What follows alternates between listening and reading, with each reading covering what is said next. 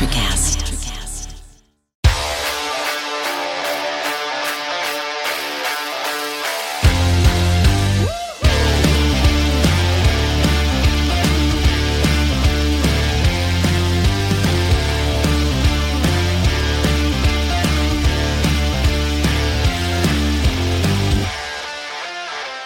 Hello and welcome to the next edition of Missile Point. I am Rayshawn Buchanan with my guys, the basketball crew, uh, the real BK Bob Kelly and DK Sizzle. Fellas, how we doing tonight? We should be pumped up, right? Woo! Bro, I wish we were doing this yesterday. Unbelievable. You know, we'll, we'll get into it, but honestly, one of the best Celtics playoff games I can remember, just with the ending, how it all went, the, the, the script of everything, Kyrie playing a fucking supervillain, like legitimate supervillain on the fucking basketball court. It was unbelievable, man. I, one of the best basketball games I can ever remember. It was awesome, dude. I, I feel like I was watching with my buddy and we kind of had this narrative, which I, I think like everybody had probably going in. And it was like, I really hope we blow them out because I think if we hit like a close game, I don't really fancy our chances. Like, yeah, like lately we've been better at that. Like the defense looks good, but Kyrie and KD, like, you know, if, if it comes down to one guy needs to hit a shot to win the game, which it did, you know, even in my heart of hearts, I love our guys, but I'm thinking I'm pretty scared of Kevin Durant still. So I wanted us to blow him out. And I honestly, I thought we were kind of screwed going into uh, going into those last two minutes because it just it looked like the momentum was hundred percent with Brooklyn. But yeah, what a finish, dude! What a finish! And like all this stuff with Kyrie and like everything that was going down the way it was, and it, it kind of looked like he was in our heads a little bit, at least as a fan base. But obviously, the way it ends up, it doesn't, you know, it doesn't come out like that. But I just enjoyed it so thoroughly. I think I was really worried if we're going in chronological order. I was really worried at the start when we looked like we were playing the best defense we were playing all year. And that's saying something because we've been playing some really fucking good defense this year. And we were just like hand checking and like stealing the ball. And like, like if you've never seen Kevin Durant play before that, like first five minutes, you'd be like, that guy's not that good. And like we had him completely quiet, but we weren't really capitalizing on it. Like all of a sudden you look down, it's like, we're only up by four, we're only up by two. And it's like, we weren't really converting like that, those big hustle defensive plays. And like that got me worried. So I was just anxious. I was anxious from the start, and it was a big relief, big blow up relief at the very end. Yeah, no, for, for, for sure. And we'll, what's it? We'll, we'll get that. We'll get into to that. We'll do a deep dive into that. Uh, before we get into that though, uh, even though we gave you a quick little preview, gave a little tease, big market tease, as, as we call it. There was some hardware given out today. Marcus Smart, point guard out of Oklahoma State, six, six uh, overall pick in 2014. Uh, finally the first guard since uh, Gary Payton uh, to win the award of Defensive Player of the Year. So, you know, DK, I'll start with you, but just how excited were you to see him get that award and just how has his defense uh, impacted, you know, how the team plays overall? I was pretty excited. I feel like, uh, and this is, you know, this is for another show. Tune in to the rewrap where we talk extensively about this, but the last time a Celtic, in my memory, won Defensive Player of the Year, it was our boy Kevin Garnett mm-hmm. um, in 2008 in his first year with the Celtics. I think that Boston is a defense first organization. It's a defense first culture. It's a place you don't want to come and play. And I think we build our attitudes and our mindset from our D. I think that all the best Boston teams I've ever watched in my lifetime, with I guess maybe the exclusion of the Pierce Walker three point guru, uh, crazy run, but I mean, they were decent at defense too, but it, you know, I think all of our best teams, all, all every time that there's shades of, you know, to use Bobby's term, championship DNA, I think it's built from uh, a defensive point of view. I think that we're all on record with our frustrations with Marcus specifically, but I think he's really bought into the system this year. I think he w- he was integral, and uh, you know, we had on our last show that we were. It feels like yesterday uh, we had Mr. Weiss from the Athletic talking to us about, you know, him bashing the Jays in the media and then Ime coming right over the top again and getting them kind of where they needed to be. I, I think it is defensive. I think he deserves the award, but I also think the thing that Marcus brings to the table, and I, you know, this is no surprise to anybody that watches this team. The thing that Marcus brings to the table is definitely that work rate, that uh, that heart, that hustle, those intangibles that make you just love watching Marcus Smart play. And I think now that he's sort of dialed his game in a little bit, he takes um and he had the game of his life, by the way, uh in, game one. I, I mean, so he he played like he, he, played out of his absolute skin. And it was the way that you lo- love to see Marcus Smart play. It's it's good shot selection, it's great defense, it's anybody that he gets one on one, you're okay with it. Doesn't matter if it's Kevin Durant or Kyrie Irving or who, you know, whoever their guy is. If Marcus is on him, he'll be like, I'll take him. You know, he'll make those plays. I think well deserved. I think there's a lot of great defenders in the NBA, but like I think well deserved from Marcus and uh, you know, shades of KG, man. I, I love it. I, am super excited. It's one of my favorite awards for a Celtic to win, if not my favorite, other than uh, Finals MVP. I like it. Yeah, no, I think when it comes to Marcus, what really made this year happen, I think, because you could have made the argument for Marcus in the past. It just, I feel like there was always the offensive game kind of outweighed that defense where it almost broke out even.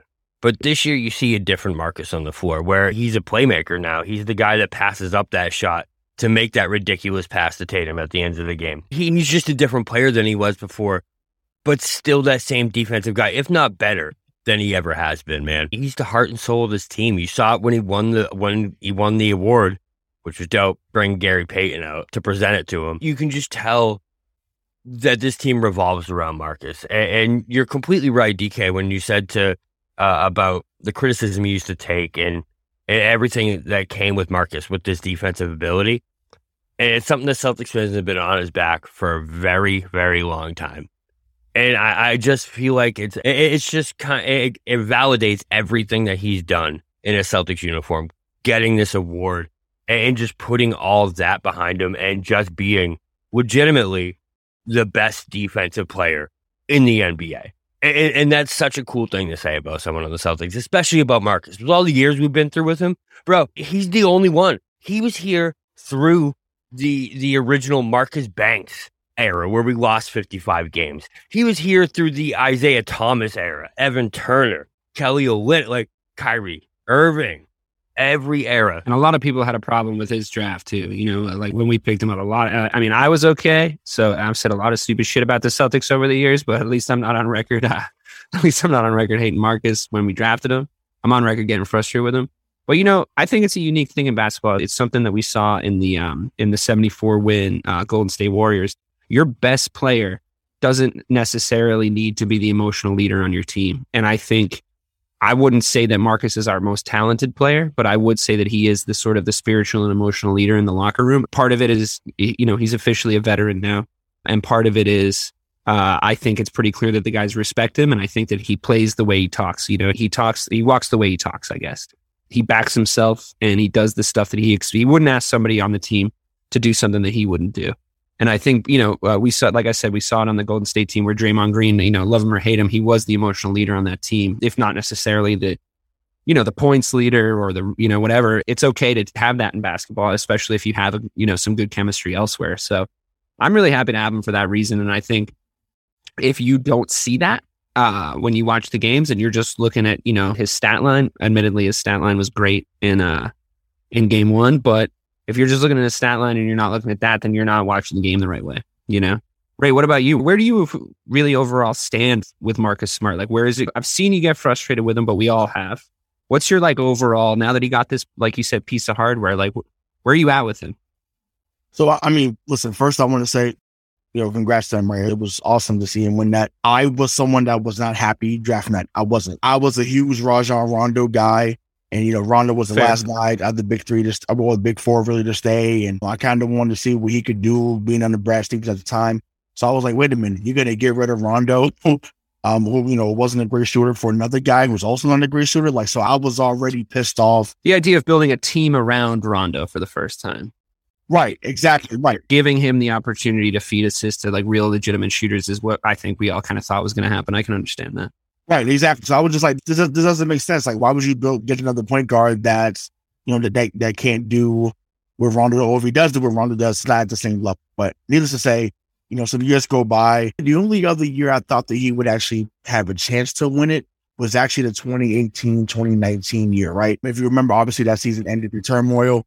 Was that the Harden? That was the Harden charge year, right? Where he got that charge Yes. Yeah. Yeah. He, well, yeah, yeah, yeah, yeah. Harden, yeah. Harden melted down in that game at the end. Yeah, it was awesome. I feel like that, that, you know, it's so funny you bring that up, right? because I feel like that's where the rest of the league started to notice, right? Am I right?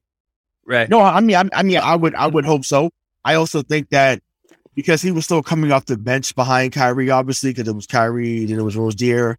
You know, they were kind of interchangeable at, at that moment from the bench. But I think that you know, when they put him in that starting lineup, you know, they were like 10 and 10, I think, at the, at the start of that year. And then he comes in and they go on an eight game winning streak immediately. And it's because of his defense, because of his hustle, uh, and just barely his play is infectious.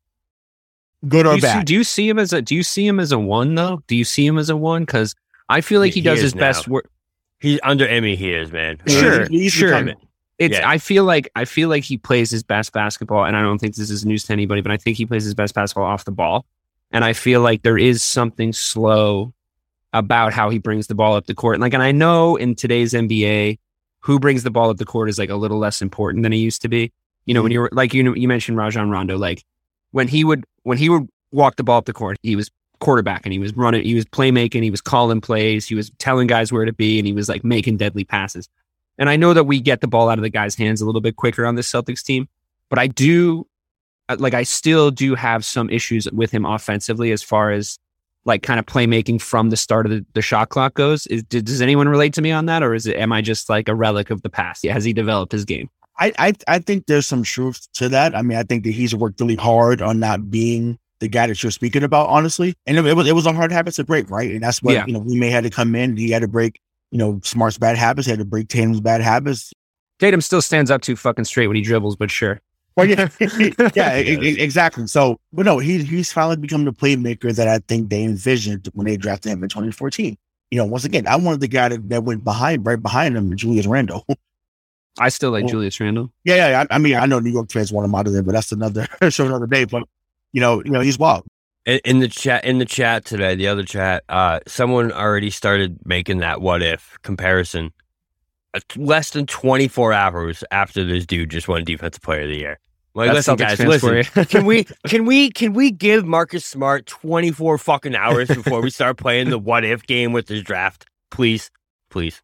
I mean, if, if you go back, I mean, what I mean, give him one day. One I mean, day. obviously, obviously, Embiid is the guy in that draft. Obviously, you know, he went three when he should have. You can do one. you can do that about every draft. Yeah, you do yeah. every draft, right? Obviously, but but I think Marcus might be two now. Man, is there anyone else on that in that draft that legitimately can be called the best at something in the NBA? Because Marcus Smart, factually, is the best defensive player in the NBA. Well, Embiid's the Embiid's, Embiid's the best big man in the NBA.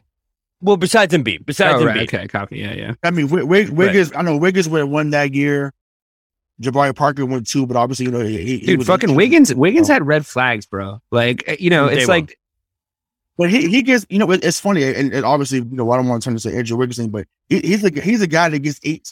He's a guy that gets eight. He's a, he gets eighteen a night, and if, we, I'm like, we call that a bust. Is number one pick. I'm like, yo, that's what I'm saying. Like, I feel like, you know, you can, eh, eh, it's so easy to redraft all these years. You know, like I'm happy to still brag about getting Jayson Tatum third overall and having like Markelle Fultz and fucking, you know, it's an all thing. we got, we got another first, we got another first round pick. But I think there really is, I think there really is something to say. there is something to be said about the guys who actually did have red flags at the time, like Markelle Fultz. Like it was like that guy had red flags at the time. Like, it was like, yes, I understand that his upside was actually pretty high, but they started changing his shot right when he got into the league. Like you, just, that's just not going to work. You know. First time you saw. All right, never. Let's not. But I, but but back no, to yeah, Marcus. Just to Markelle show. To, pull, to pull it back. To my this is my overall point. This is my overall point. To to pull it back to Marcus. To pull it back to Marcus.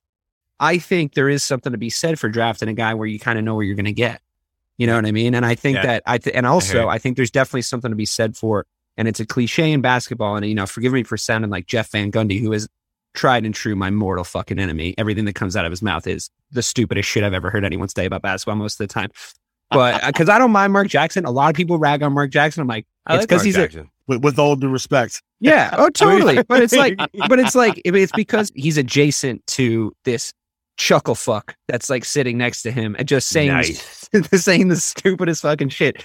And it's like, I get it, man. You know, I talk into a microphone all the time, and sometimes you got to just fill the airtime and you want to just argue with someone and create controversy. But man, I really feel like he stands by some of that shit. But to create a cliche, to, to name a cliche, a lot of guys will come into the NBA and they'll realize that their passing, their shooting, their speed, their IQ is are things they need to work on. So the smartest thing you can do is build your game around defense because nobody's playing defense. So if you're a rookie and you know you can do it, you got the footwork, and you've been playing defense all through college because they make you play defense there. That's a good way to to make a mark on the league. And I think that's Marcus Smart's the best example of that. You know, I think he Mhm. built his game from the from defense, and now he's on a team that needs him to really do that, and he's able to develop the other parts of his game from that. And also, I just I oh, on every one of my teams, I need someone who's going to get in somebody's face if some shit goes down. You know what I mean? And or like say shit to the refs when it like when need be. But if in, in all of sports, there's a way to bully teams off the court or the field or the pitch or whatever you're playing on.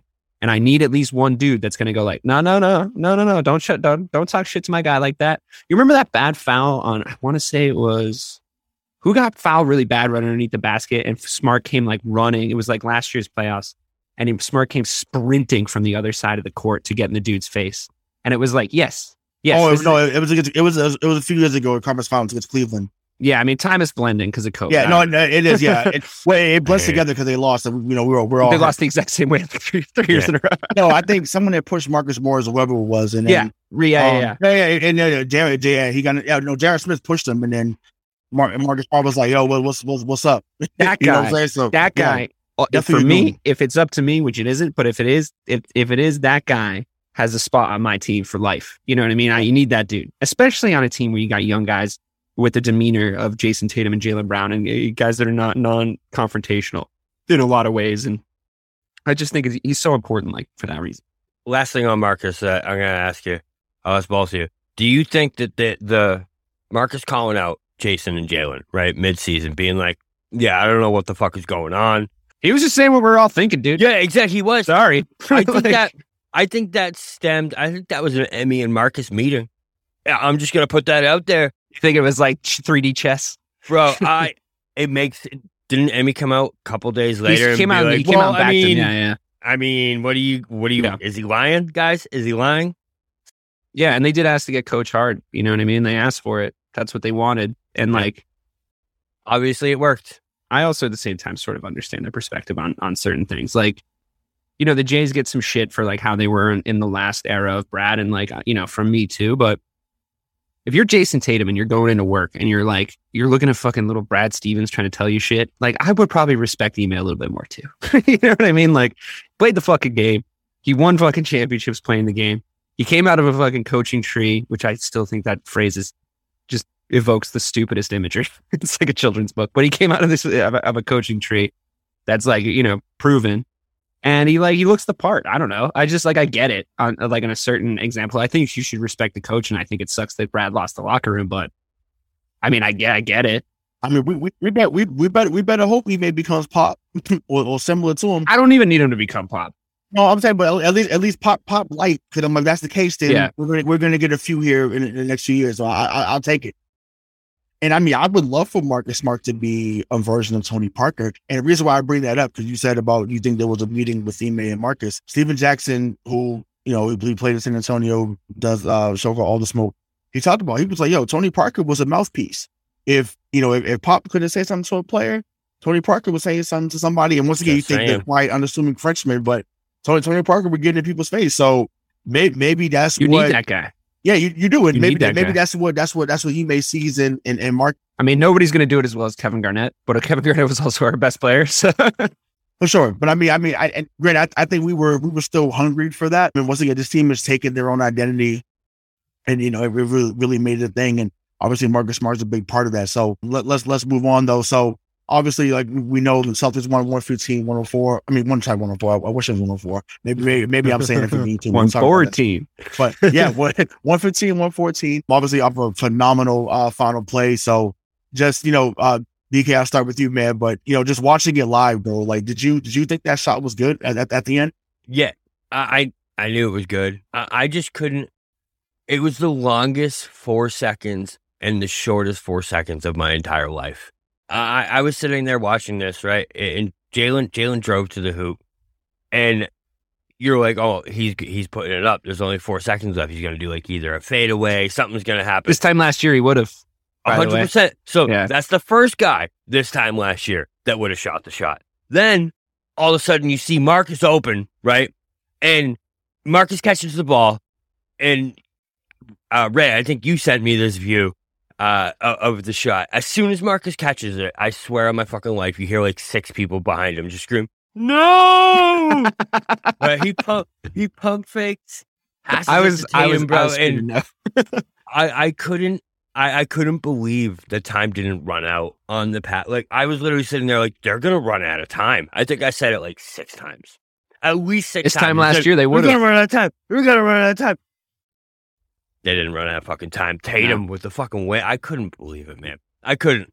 I, it was one of those where you could tell the, the crowd was in shock too, where like they didn't believe what just happened. That's that's that's what where I was.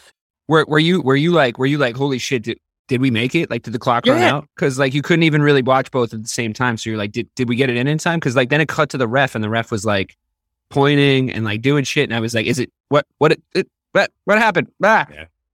It was unbelievable. Ray, listen, I, I don't, I don't, I don't care about any of our perspectives because there's there's one person's perspective that I want to hear, and that's the person that was in the fucking garden, man, in the fucking garden that night, and that's you. You work there now. Uh, I know you couldn't hear most of the game, bro, but I don't know. I, I was, I was, I was, I was there. I mean, I was, I was watching it by the time that happened. Obviously, I heard it was the loudest the garden's ever been, which is saying something.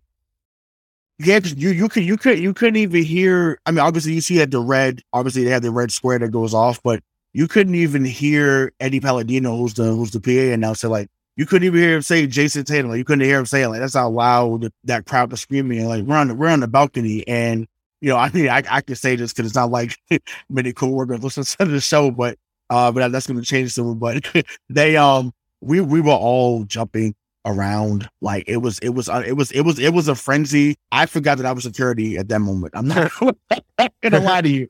I was I was I'm like yo, did he, like did he just did he really just make this like that? Because what I thought was gonna happen too.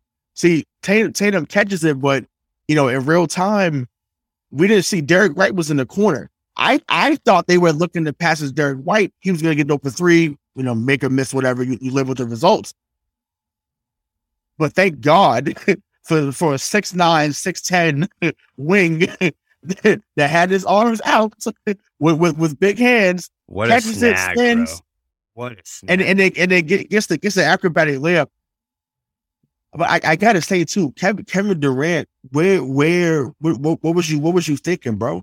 Because my thing is, it, you you now you you're forever exposed on that play. Like, dude, he, he literally was like he was stuck in mud. Mhm. You know, and, and once again, that type of that type of cut, which is you know very similar to what we used to see in San Antonio with Ginobili and some other guys, like that does not happen last year, as we just alluded to.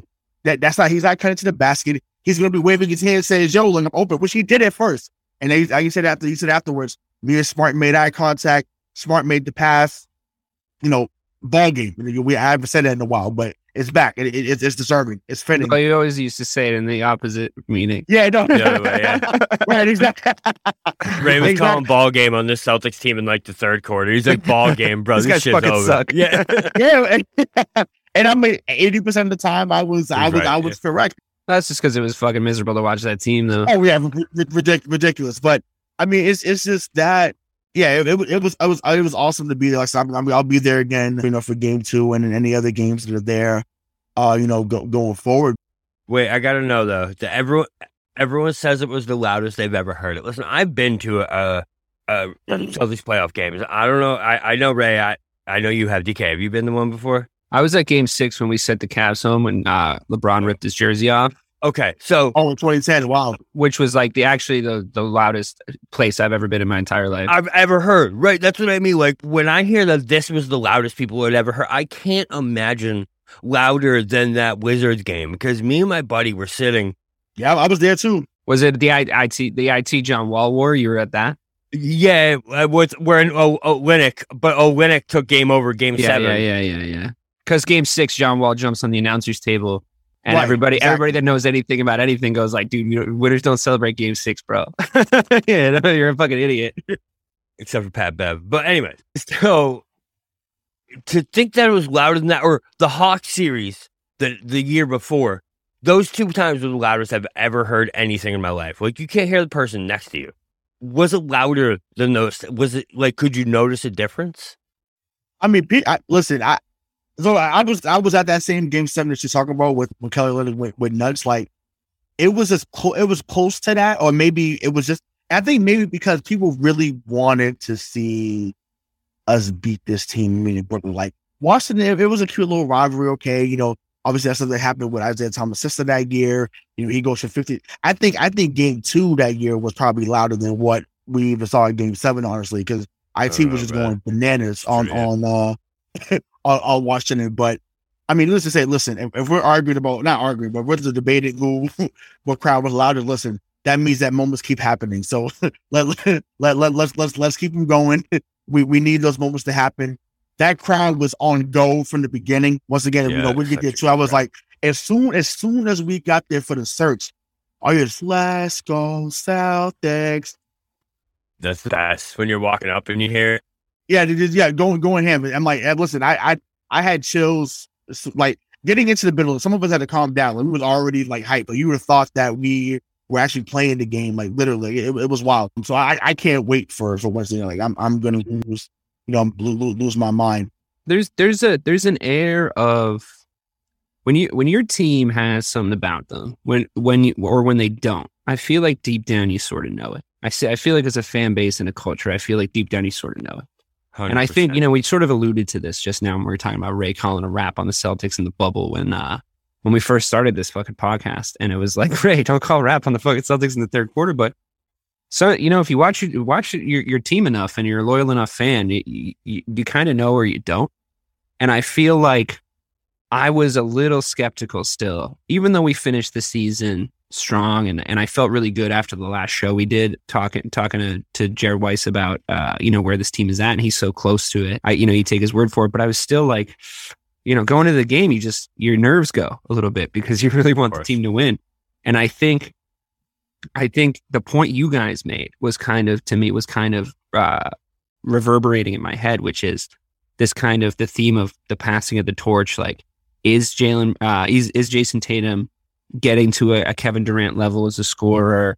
You know, it, uh, it, like who would you take as a twosome or a tandem? Like, you know, these kind of questions we, we were asking each other going into game one. And that narrative was sort of bouncing around in my head as Jayson Tatum like laid that finger roll in and and we won the game. And it's like, well, momentum swings in a playoff series on plays like that. And to have it happen in game one, now you're thinking like I went from thinking uh, because of the way that the Nets played, I went from thinking, oh, okay, we're we're definitely going to win in six to this is going to seven and it's anybody's. Like that, the way the Nets came out, I, it made me think that. However, what what do the Nets look like tomorrow? You know, uh, what what do the next Nets look like in Game Two? I should say, because that is a demoralizing way to win a game of basketball when your when your best players are playing that well. When your guy who c- used to play here comes back in a hostile environment and drops 39 points on on on his old team when he's fucking doing the crybaby to, to guys in the crowd and he's like, you know, and after like after the guy talks shit to him, then he blows by somebody. When he butchered, let's be honest, like there's a, we're gonna forget about this. When he butchered Jayson Tatum like three times in a row in the fourth quarter to like head to 18 uh, points in the fourth, or however many he had in the fourth, I think it was like 18. Yeah. He butchered Jayson Tatum like three times. They had to switch Tatum off of him. Which again, and we are talking about this time last year, they would have fucking kept Jayson Tatum on him and he would have continued to get butchered, but they switched Marcus onto Kyrie, which is very, very smart. But these kind of things that they, can demoralize a team, especially a team like Brooklyn, especially a team that's constituted of, let's be honest, some fragility. You know, so what I, you know, what do you think? What do you think? How are they going to come out? Well, I told my section they they that my section upstairs was going crazy on Kyrie and he's headed shot to side. I said, "Hey, this is not." He's a bad man, Stop. dude. You got to be careful, bro. This is not one of those nights. Like he, yeah, said, he, he's locked in. He, he's he's got it tonight, y'all. I'm You're sorry. just making it worse. Yeah, y'all can y'all can say whatever y'all want. Oh, it's like, yeah, man, so I'm like, look, man. I said when, when he's on like this, I said we I think we only seen it once in the playoffs in Boston um, because obviously he, he, was hurt the first run that he played. I've seen him do this a number of times. Maybe not necessarily in Boston, but I've seen him do that. yeah, not, not, even that game. Uh, it was game two against Indiana. He had 37 that night, and I was like, oh, yeah. okay, well, this is this is the guy that we brought here to do, you know, set things. So when he when he's on like that, and you could tell because you know when he started making those, those little layups and the little floaters, it was like, oh, like he's, I mean, he, he's locked in. and I'm like that that little one two that one two dribble that sidestep that he probably taught Tatum. Now Tatum has mastered it. That sidestep three that he has to a six foot three, you you can't you can't you can't you can't do nothing with it, man. Like, and I'm telling people like, yo, like this is not that night. Like we, I said we we're lucky that Kevin Durant was not feeling it, like because he, he was off. And I, I, guess that happens when you have to guard a guy, a guy of this te- this Taylor's caliber, which is why he told you know Bruce Brown and others to kind of just yo, we're, we're like we're, relax, bro. Like this this man is a problem. Like we need to we need to recognize him as you know as as, as a problem. But you know before we kind of get into what it may look like for for game two, we we kind of danced around it, but I want to I want to go a little deeper into it. But the composure they showed on that final play, you know, to go from Smart to Brown, like just Smart to Brown, then obviously to Tatum, uh, you know, DK, like just how just how, how refreshing was as a fan to go through go through what we've been through in recent memory to just see that unfold and for them not to lose their composure and, and that and in those waning moments. Yeah, I mean, I think that I think the way that it's like Marcus Smart's been playing 3D chess all these years. is like he t- takes dumb yeah, shots in those yeah. situations, takes some shots, takes some shots, and then finally, when it really counts, the two Nets players that slid the ultimate long con, bro. The ultimate long con. The two the two Nets players that that that switched to him are both like Marcus Smart's about to shoot. you know, they're both like he's about to shoot. Bro, I thought Claxton tore his ACL. Oh my god! And they they went up on the on that defense because like I mean that's what you do if you think a guy think a guy's going to shoot in the last few seconds, right? You can't be caught sitting out you know flat footed, but they I mean it wasn't very good. Like so maybe one guy goes up and one guy backs off to to play a little defense, but to split the two of them like that, to find his man, and then to have Tatum uh be so aware and th- this was I thought so impressive. Uh be so aware of the clock. Because we've seen what that does in uh in, in, the negative in basketball and the elite players have that countdown in their head mm-hmm. uh, i cite the very famous uh, j.r smith uh, not understanding how much time is left, uh, getting the rebound and not just putting it back, but running in the opposite direction like a oh broken fucking God, NBA bro. 2K player. I cite that and LeBron being like, "How do you, you know?" And then like you know those moments where LeBron after uh, after the game would be like, "Yeah," and then we dumped it down and there was a back cut and there was 14 seconds left on the clock and he like recite the whole thing. The Tatum post game interview, he was like, "There was 12 seconds left when we went in. This happened, then this happened." I'm like, "Yes, it's happening." Like, yes, he's like he's reading the matrix code of the game. It just looks like those falling green yeah, code. 100%. You know, like to 100%. him and he's and everything is slowed down and he knows exactly how much time he has and he recognizes a few things. He recognizes that KD is not gone with his man, which yep. Ray pointed out which was uh, absolutely unforgivable. If that's your player, you're he's ball watching, bro. Yeah, if that's if that's one of your I get why it happened. I do get why it happened. It shouldn't be happening to Kevin Durant and it shouldn't be happening in the playoffs period. But I do get why it happened. I think because Marcus split those defenders so hard, I think he got caught in two minds, and he was like, "Do I go? Do I? Do I go to Marcus? Does Kyrie have the run on Marcus though over over Tatum?" I think he saw. I think he saw Kyrie not go to Marcus, and he went, "Shit." I feel like that no everyone had was KD and and also Irving thought Marcus was shooting that fucking ball too, man. Everyone in the world thought Marcus was shooting. Kyrie should have slid to Marcus right away and stopped his dribble, or at least tried to stop the pass. He should have slid to him right away, but he's standing there like you give you give KD shit for being stuck in the mud. Kyrie was guy would look like a fucking traffic cone out there when when Tatum went by him. You know what I mean? He was completely flat footed. He, he was in no man's land. Well, I, I think I think with that with Kyrie now stepping up, if Kyrie steps up, what happens is now Smart gets Tatum over the top, it's a layup regardless. Sure. Now, now that was that was a, that was an easy. That was you know what I'm saying. So that that it's a double fuck up. Yeah. But it's like it all it all stems from the fact that like the guy like they're not going you know they're not going with their with their players right. So it's like whatever the the chain reaction is and however it starts, it's like your two superstars got burned by our fucking guy, which I love, right? But it's that clock management, it's that's it's that awareness, and it's like I I want to give Tatum more credit than I give KD more criticism because I think, like you said, San Antonio, like that's a tough cut to defend. It was a great move. It was a it was a an amazing move by Marcus, and like everybody was aware of the clock. And like, yes, it's it's it's very encouraging because it's like that's those are the kind of mistakes, and the the that's the exact kind of situation where we would have done something stupid last year and the year before and the year before that. That's the exact yeah. exact situation where somebody jacks up a dumb fucking shot, lets the fucking clock run out, yeah. does makes one extra pass when they shouldn't.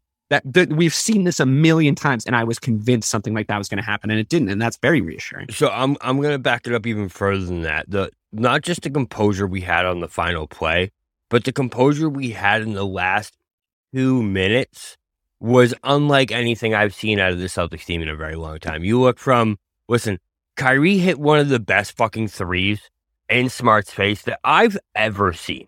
I've never seen a fadeaway three like Kyrie hit. Uh, and super quiet. bro, I don't know if y'all can hear it on TV. That that crowd, that you can hear a pin drop in that building. Yeah. that's a da- in every other game against any other team. That is a dagger. That is it. You know what I mean? That's it. But not against this team. Listen, then Jaylen just goes down, has the wherewithal to uh, get the easy layup. Then one of the best defensive possessions, bro. No, that was a foul though. I'm glad they didn't call it though. It, it 100% it was. That a foul. 100%. But you gotta let him play. You gotta you gotta let him play in the playoffs, though, right? You gotta let him. if, if that was against us, we would have been pissed. But Facts, facts. the the the wherewithal to know Kyrie. Listen, Horford knew it. Smart knew it. Kyrie was going for that bucket on that. Uh, he was going for another dagger, and Smart didn't let him go get it. Horford comes out, gets the double team. Listen, we'll, we'll get into Horford too because we got to talk about him before this is over. And He comes out with the double team and forces the ball to Kyrie, uh, to Durant. Bro, the defense Tatum played on Durant on that final possession.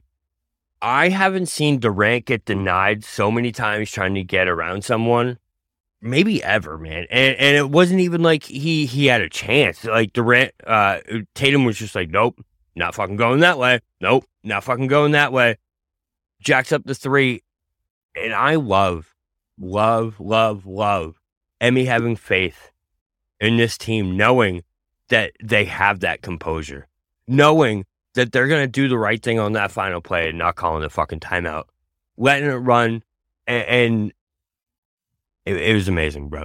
Just, just that, that last two minutes just really summed up what this Celtics team is. And it goes back to what DK said, man. When you know your team has something, eh, you just know. Like we, we saw with the Sox last year. We saw it with the Sox when when they won an 18, when they won, you know what I mean? When you watch a team, there's just something about them when you're like, man, what what's going on here, man? Like something something special is brewing. And I'm just saying that that whole composure at the end w- was unlike anything I've seen the Celtics team have in so long. totally, totally agree, man. I think it's funny. I actually talked to somebody. Composure is the ordered- word.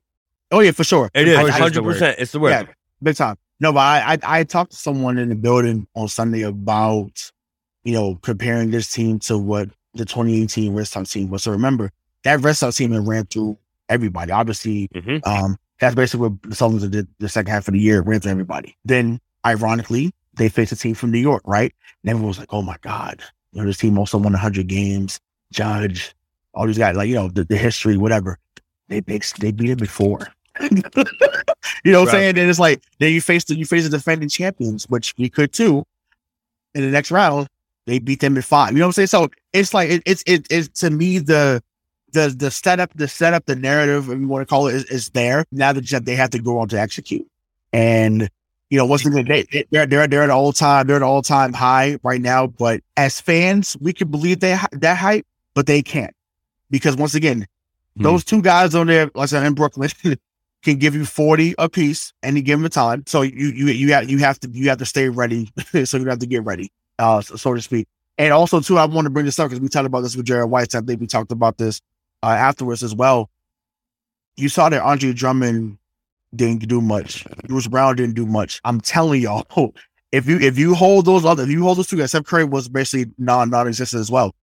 If you just let Irving and Curry, I mean Irving and Curry, if you let Irving and Durant do their thing, cool. Once again, I mean it's it's hard because obviously you don't want to see them drop 40, but if they say they both got 40 and the rest of the guys combine for 15 points, oh, but that's 95. You can still win 96, 95. You can win 102, 95. Like, you don't have to overreact to great players going crazy.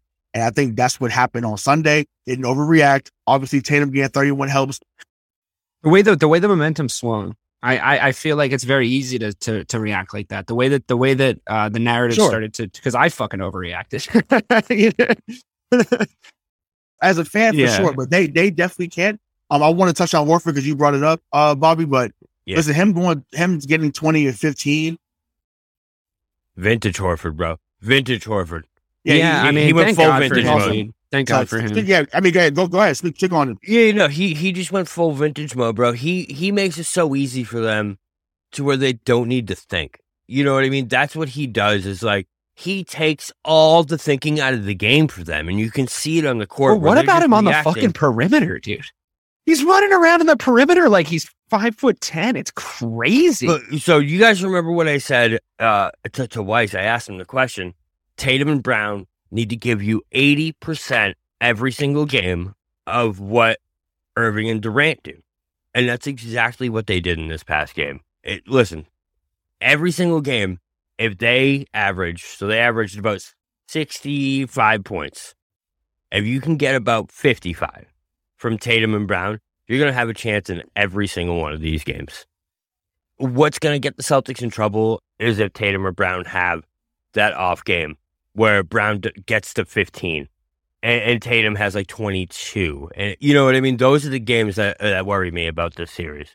If you can get this every single time, 30 and 20 from Jaylen and Tatum, we're in fucking I think business, Jayson man. Tatum's at the level. We're in business. I think Jayson Tatum. I mean, I don't, you know, knock on wood, but I think Jayson Tatum's at the level now where he he, he goes and gets his thirty points in the playoffs. I I, I think that's. Agreed. You you could pencil in Jaylen for Agreed. twenty a night too. I think so too. I do think so too, and I and I think that I get your worry, Bobby. I really do. I I get your worry because it's like you're you're relying on two guys uh, that you know that you've seen in playoff situations, et cetera, et cetera, et cetera. I don't think you know. I I, I think you can.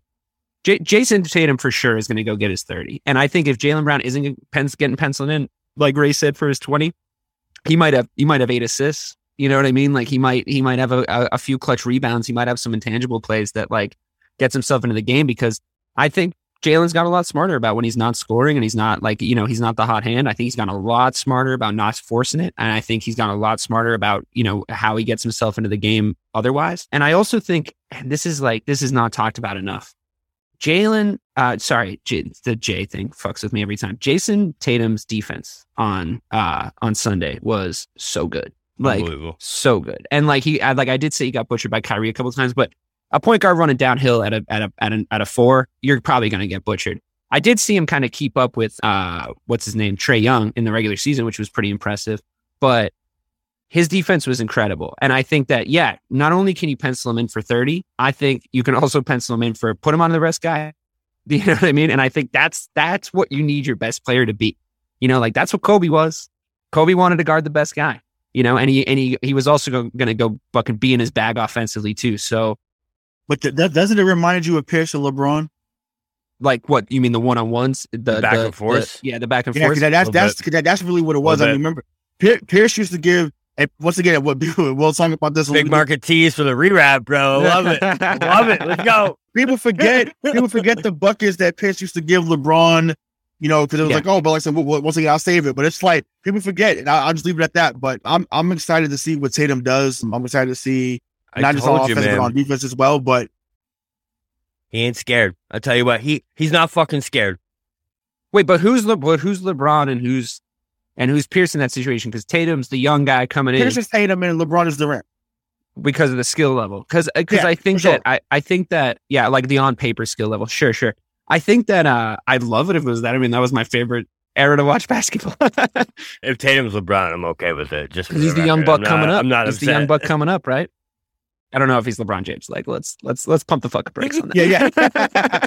No, that- this is what we do. This is what we do here. Mr. yeah, no, Play. that's that's, that's, that's the, totally. the headline headline to the episode: Jayson Tatum is LeBron, LeBron James. No, I I, do. like, the back and the back and forth. I think. I think you're you're definitely right. Hitting the money on the head. Uh, money on the head. You're right on the money. Hit the nail on the head. Uh, when you're talking about, I haven't seen a back and forth like that at that level um, in a Celtics playoff game since that. I think that's definitely true. I think that they're very different types of players than those two guys. I, you know, I think that, I think that it's almost more fun because of the types of players that It they are. Because I think LeBron and Pierce were going back and forth in like that era of basketball's two best guys. they, they were two sluggers. Yeah, they were slugging it out. Yeah. I think what you're watching it with KD and Tatum is like two crafty Yeah. guys that have everything and like who's gonna like it's more like a chess match than a boxing match to me if that makes sense. I think it was and I think what uh, Tatum did really well was he used the things that KD didn't expect him to use. I think he went right at KD defensively, which I think was Oh my really, god, really that smart. baseline I, fadeaway. I think oh, I think it scared the shit out of Oh, KD. I I think I think Honestly, that was really really way- smart, dude. Dude, I was literally like that. Like that to me in that moment, that baseline fadeaway was absolutely filthy. It, it, it reminded me of Kobe. joke. It Yeah. reminded me of Kobe, but I was like, when he was doing it, I was like, I hate this. I hate. I was literally saying that. Like it was like he was backing KD down, He's like, no, no, and no. I was like. I hate this. I hate this. I hate this. I hate this. Holy shit! And it, would- I thought, of, I thought of you guys. I thought of you guys right away. Of like, holy shit! Uh, like, I because when when you guys were like, is this the game where we pass the torch? I was like, shut the fuck up. It's still Kevin Durant. Bro. But I was, it has nothing. to fucking relax, Bobby. It hasn't. been- I caught myself. Did you hear? Did you hear myself? But, but I'll But tell you moment- what. in that I'll tell you yeah, what. Tatum's Tatum's torch sparked a little bit Yeah. when he hit that fadeaway. at, at a risk of at a risk of overextending the metaphor. But I think I that moment was unbelievable, and I think what like just just to finish my point about the chess match, I think it's it's about Jayson Tatum, a not falling back on his ego like he has in the past, which I think is a completely understandable thing when you're a young player as talented as he he is without a real scheme uh, going on around you. I think it's about him accepting. This is going to be really important going forward because I've seen this happen a lot accepting the fact that Kevin Durant is going to come out within the next two games, maybe three games, probably two, and fucking barbecue him. Like uh, that is going to happen. Like I'm sorry, I know he played great defense, but Kevin Durant is Kevin Durant. Kevin Durant is undeniable. What we, what our game plan is when that happens, and how Jayson Tatum reacts to that, I think is is going to say a lot. You know, he's gonna if he starts getting cooked, and he's he does one of two things. He either has the the lack of ego to go, all right, somebody else switch onto him, like or like Jaylen, come help me with him. We'll we'll two man him. We'll you know we'll push him to the baseline. We'll do all this stuff. Or which would be really cool if he's like, fuck that, leave me on him. Like I'm I'm making this happen. It's a battle. And then you get the slugfest that you're talking about. And then you get some fucking crazy fireworks happening. And it, it doesn't really matter what happens at that point if he actually can step his game up to that level, because at that point, the, eh, the sky's the limit for the kid. But, you know, I'm just saying it is still Kevin Durant. Let's all keep our fucking dicks in Oh, our pants for for, like sure, a hot sure. second because, like, he'll come kill you. He'll come fucking kill you. He's he gonna- is the easy money sniper. You know what I mean? I mean, it's it's, 50 it's, it's, burger might definitely, be it's definitely going to, to happen at some point. And I, I think I texted Bobby about this on, on the side, but um, I remember on Sunday too. I think it was a it was a play to end the third quarter where and was we could talk about this on the rerun too, but I remember there was a play that Pierce had years ago against Al Harrington when he was like just counting down with them. And he's, Yep. he's talking to him. He's like, "Wait, we, Yep. we we wanted big fella." He was saying something else, but I'm gonna say big fella just to keep us on the air. He said, "We we, we, we, wanted big fella. We wanted." And you know, he, he does a, he does a step back, which until James Harden came along, Paul Pierce is the best step back I've ever seen. Hit, hits the three in in his face. Crowd goes crazy. Not not to be wearing a Celtics hat and say this, but Kobe Bryant step back was pretty fucking good. Yeah, yeah, yeah. It's it's too, yeah, it's too, it's too. But um, Pierce yeah. So the- I, I'm and then so but you know uh Tatum at the end of the third. The two, I think someone was coming to uh coming to give a screen. He waves him off. This man, go, go, go. He's, I, I got him. I got Oh, him. he. I, I honestly, I think Paul Pierce ran the best ISO of any Celtic of all time. I think. he yeah, ran sure, sure. But Tatum, Tatum. Tatum, Tatum's close. But it's just like you know, different era. Yeah. Yeah, and it's like you know, just doing that that one that one two dribble that he's mastered and that side step three, and I was like, you knew, like you knew it was going in. Like it wasn't a matter of like, well, it might go back for him. Like you knew it was going in because we when he gets that many dribbles and he, he gets in that rhythm, like it's, it's it's a wrap. So yeah, I mean, listen, oh, I'm looking, we're looking forward to more moments, obviously. You know, then before before we get into predictions, I want to touch on one more thing about uh you know the whole Kyrie thing. So obviously, you know, the reports have been going crazy the last couple days from him showing him giving the finger to fans, him saying he's going to give the same type of energy. You know, which you know, I and I and, I'll start because I know I've, had y'all. I'll start with this. I'm I'm here for it. I'm here for it. I'm here. I'm here for it. I'm I'm not going to sit here and say he's a clown. I'm not going to sit here and say that he's you know the worst human being on earth today. That that's not that's not the case. And I just I just think to me, I I get where he's coming from because after a while it, gets annoying. when you Get told, hey, you know, you know, uh, fuck you, you're a pussy, you're a bitch, you're this, you're that. After a while, especially you know when you go up in the inner city too, uh, after a while, there's only so much that's going to be said before you're like, yo, what, what's up? So the words you saying, come come show me why you think I'm that, and then it, then we can go from there. So like you said, you know, you have to be docile, you have to be more professional, you know, so to speak. So I I hope that he gives the same energy. I hope the fans keep go, going at him. Once again, they don't have to say certain things like you know different slurs, but hey, keep going at that. Tell him that he sucks. Tell him that he's you know to tell him that he needed that LeBron's his daddy, shit like that. That that, that that's fun to me. So hopefully that continues, but just nothing where it's, it's, it's out of pocket. But you know, uh, you know, BK, what, what were your thoughts about that? Yeah, man, I couldn't agree more. Listen, there's nothing more healthy and more exciting than sports hate, man. It, dri- it, it drives nostalgia. It drives everything, man. You look back at everything that you remember about sports and the seasons you remember the most are the ones where you had that heated fucking rivalry, where you were playing a team and you legitimately, in between those those those lines, you hate that person. Because honestly, I, I can't remember someone that Boston has hated more since A Rod. Uh, in, this We rivalry. fucking hated LeBron, to be fair. Yeah, but but but even LeBron, right? So LeBron would drop forty. We would be like, "Oh fuck, LeBron! He's so good. He's so good." Yeah. Listen, Yeah. There was a respect. Yeah. Right? There's no respect with Kyrie. That's that's the difference. That's my problem with the with It- the issue with the Hundred situation. percent a problem. I had this conversation a bunch last night because it's like, listen, everyone's like, listen, we got, we're in his head, we're in his head. We rattled him. You're And not. I, I legitimately was like, well, could you please unrattle him because whatever whatever you're doing definitely isn't working. Okay, he was. When I call him a supervillain, I legitimately mean that because you could see him eating the souls of the Boston Celtics fans, bro. Like every time they would boo him, every time they would say shit, he would look at him. It was like uh, Reggie Miller with Spike Lee back in the fucking Knicks days, bro.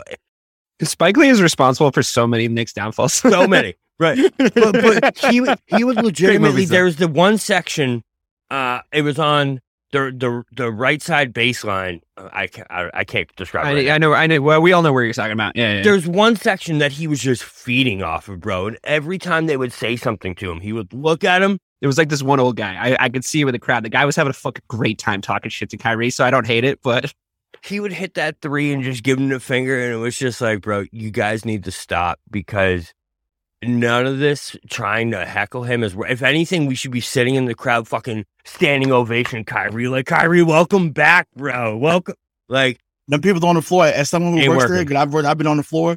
Them, them fans, and I mean, it's a little different because the playoff game, so it's probably a little more amplified. But yeah, them they don't they don't they don't care, and like they pay whatever they pay, they gonna they gonna talk, they gonna keep talking. yeah, And it's not going again, to hey, change. listen, keep keep keep giving it to him, Kyrie, keep doing it. completely agree. It can't. It cannot go past.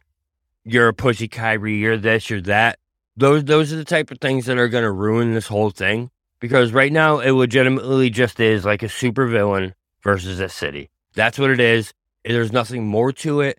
It's just it. it and if it gets to that point, though, I just I'll be so disappointed. I, I agree. I agree with you guys on a on a sort of baseline level, and like you know, we we've had this. We were kind of having this discussion the other day uh, in our in our little Discord chat or whatever. And I do agree with you that it's not going to change, Ray. And I, you know, you're pissing in the wind, trying to get like Celtics fans to stop hating Kyrie Irving is like trying to get fucking Never gonna happen. you know water not to be wet, right? So it's fine. But I will just say, since we're here talking about it, I think, and I think you guys will understand this because I think you're you're a little you're both a little bit the same way. There's a way that you, that you watch basketball. There's a way that you watch football. There's a way that you watch baseball. The the the reason why the Celtics fan base is sort of different in their attitude to the New England Patriots fan base is not because they're not the same people because they they are for the most part. That it's because the way you watch the game is different. Yeah. And I think the thing that is annoying me slightly, and it's not a big deal, like I'm not going to die on this hill or anything, but the thing that is annoying me sli- slightly, and I and I hope you guys understand what I'm saying when I say this, because I have been hitting my weed pen, but I think this is a good point. It's it's there's sort of like the old head mentality of watching basketball that you give respect to ballers, like you give respect to ballers when they're fucking balling out, and I think the thing that annoys me a little bit about how certain Celtics fans are coming at Kyrie is they're it's like they're coming at it from like a Patriots point of view, you know, like they have this kind of weird thing embedded in their in their thing. And like I mean not being a Patriots fan, like maybe I'm biased, but when you watch real true ballers ball out, you have to be like, all right, like you gotta get you gotta give him his you gotta give him his respect. Like, all right, cool. You can hate him, you can be mad at him, but there's a reason why we were upset too when Kobe Bryant died. You know what I mean? Like there was a reason why the Celtics fan base was also super fucking bummed out. And if you if you just heard us talk and you didn't know basketball from like 2007 onwards, you wouldn't understand why we were upset. But if you know basketball and you know it like in your heart and in your soul and you love it, you you knew why we were upset that he died, you know, because he was a fucking baller. And for all of Kyrie's idiosyncrasies, for me, and this is just the way I watch sports in general, I don't really give a fuck, to be honest with you. It's about what you do on the court. And I understand it's hard to ignore a lot of this shit, and it and it is. And like, you know, me, I'm fucking Captain fucking liberal. I'm fucking burning bras out in the street. Of course, I think it's stupid that he doesn't want to like get vaccinated or whatever. But I'm I don't care, you know, at the same time, because it's it's on a on a purely neutral point of view, which I don't have because you know I love the Celtics and I'm and I'm here for the rivalry and I agree with what you're saying about it. I'm not arguing with, with what you're saying. And I'm not arguing with what what you're saying, Ray, about how it's not going to change. But I love seeing somebody ball out. you know what I mean? Yeah, I just love sure. it. I just love it. And and I just think the attitude of hating on Kyrie Irving just on the merit of being Kyrie Irving is ignoring a very important, if not the most important thing about Kyrie Irving, and that is that he is one of the best basketball players you've ever watched in your life. So Yeah.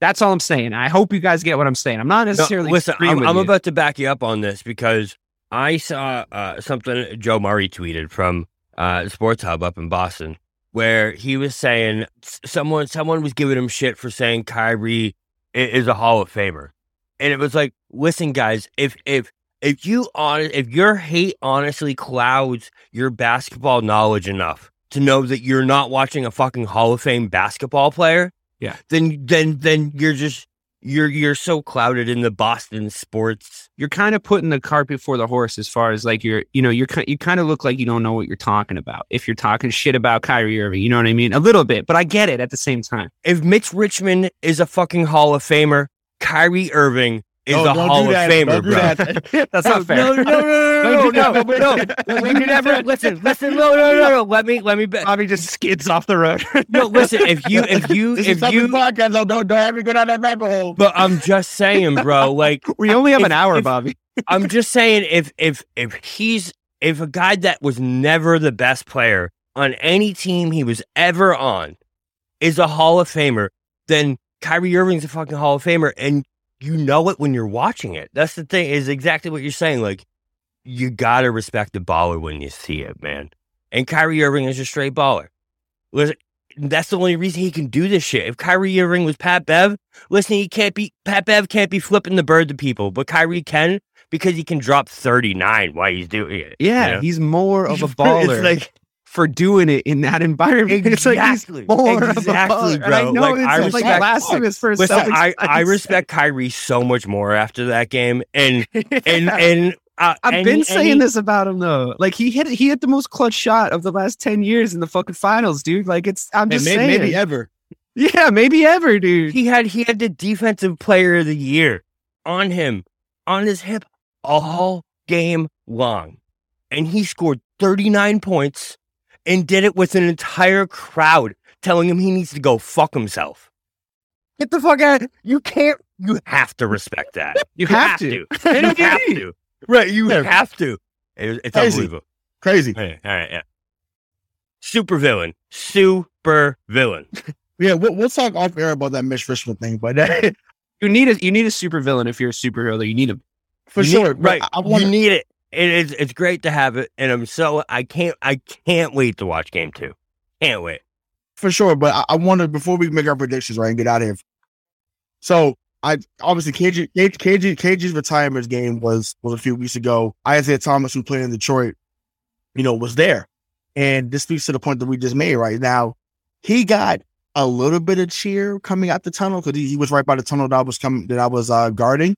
So a couple of people was like, "Yeah, oh hey Isaiah," but as soon as they were like saying who was there, and I think people realized that he was actually in the crowd. Um, and it was like, yeah, you know, I think Mike Gorman was like, yeah, you know, shout out to you know Isaiah Thomas for being here, and collectively nineteen thousand booed Isaiah Thomas. Now, mind you, this is this is a newer fan base, but there there was still a lot of older people that were there. Wait, our boy Isaiah? No, no, no. Oh, no, the no, other no, Isaiah. No, no, My no, no, no, no. I missed no. that part. I Senior. That part. Senior. Yeah. Okay. I mean, he played like mind you, played the- this 30, 35, 36 years ago. You know, was, you know, imagine we beat Detroit a few times. It wasn't like Detroit always beat us, but because that rivalry back and forth, because of the Isaiah Thomas comments about Bird, Rodman's comments about Bird, like they they they vehemently booed Isaiah Thomas. So people don't forget. Yeah, so just, yeah, it just goes to show it does not matter. It does not matter the era. it does not matter the player. You know, uh, maybe we just have something against number eleven. Who knows? Because I No, just wait, wait. That's a good Okay.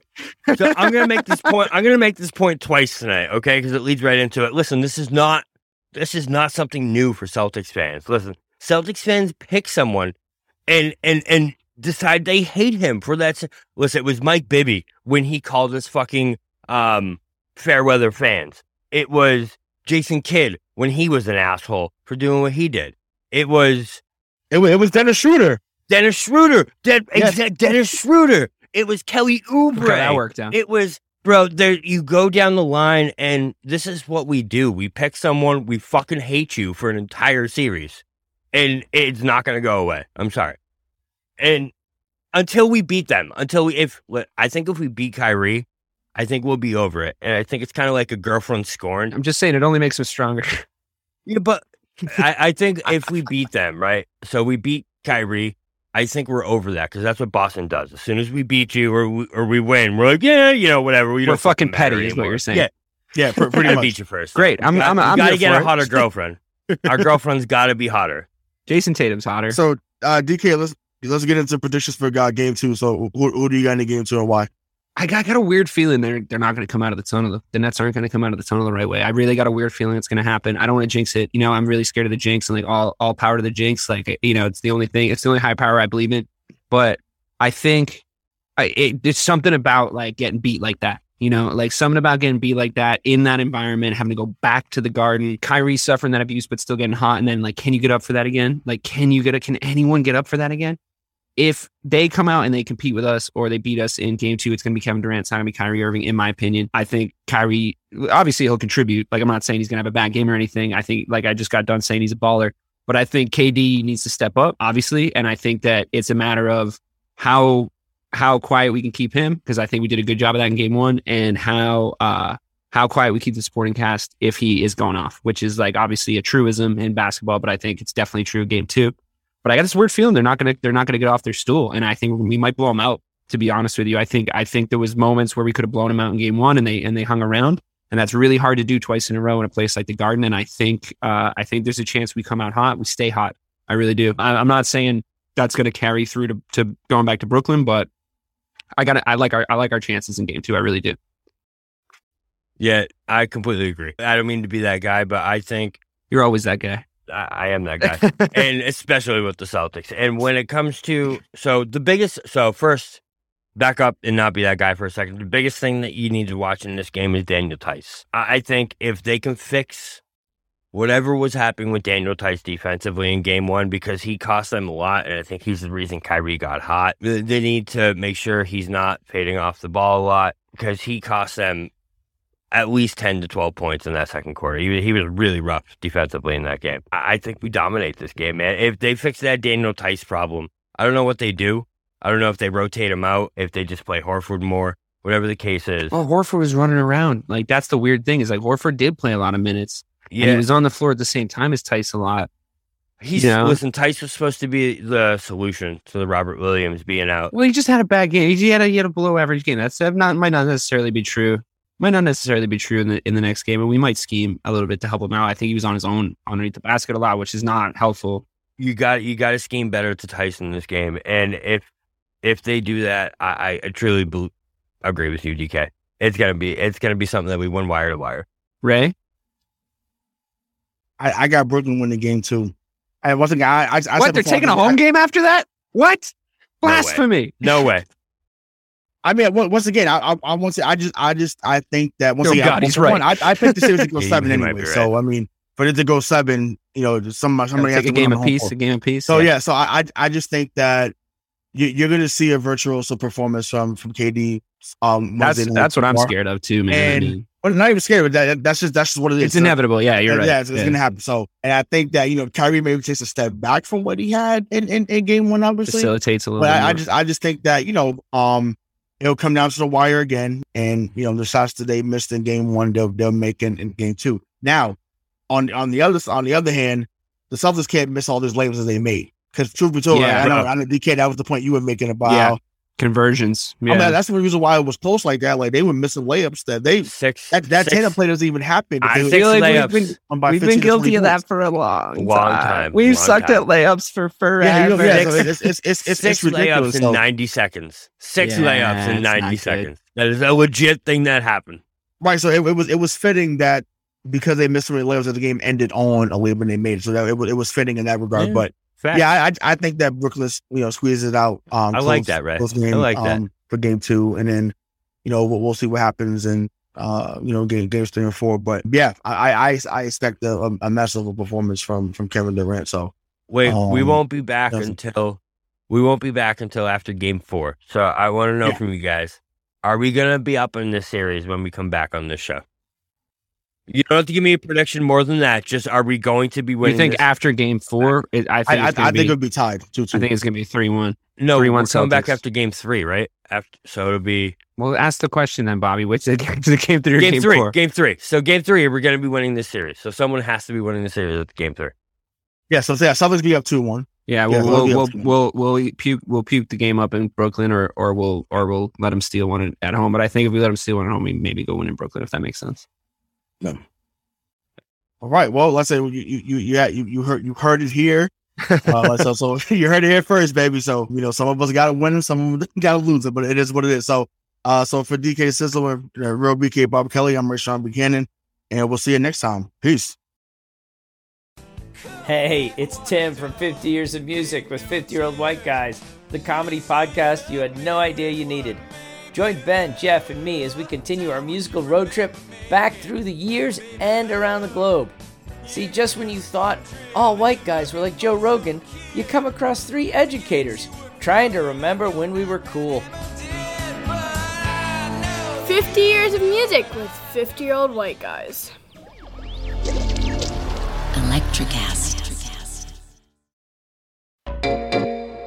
Hey there, fabulous souls. I'm Stephanie Baklaan, And I'm Eden Alpert. and we're the hosts of the brand new podcast, Unapologetically Fab. Get ready to join us on an amazing and real journey as we dive into life after 40 and own it. We're all about changing the narrative, leaning into who you are, and living a life by your own design. Join us as we embrace life unapologetically and redefine success. This is Unapologetically Fab, an Electric Cat production. See you there.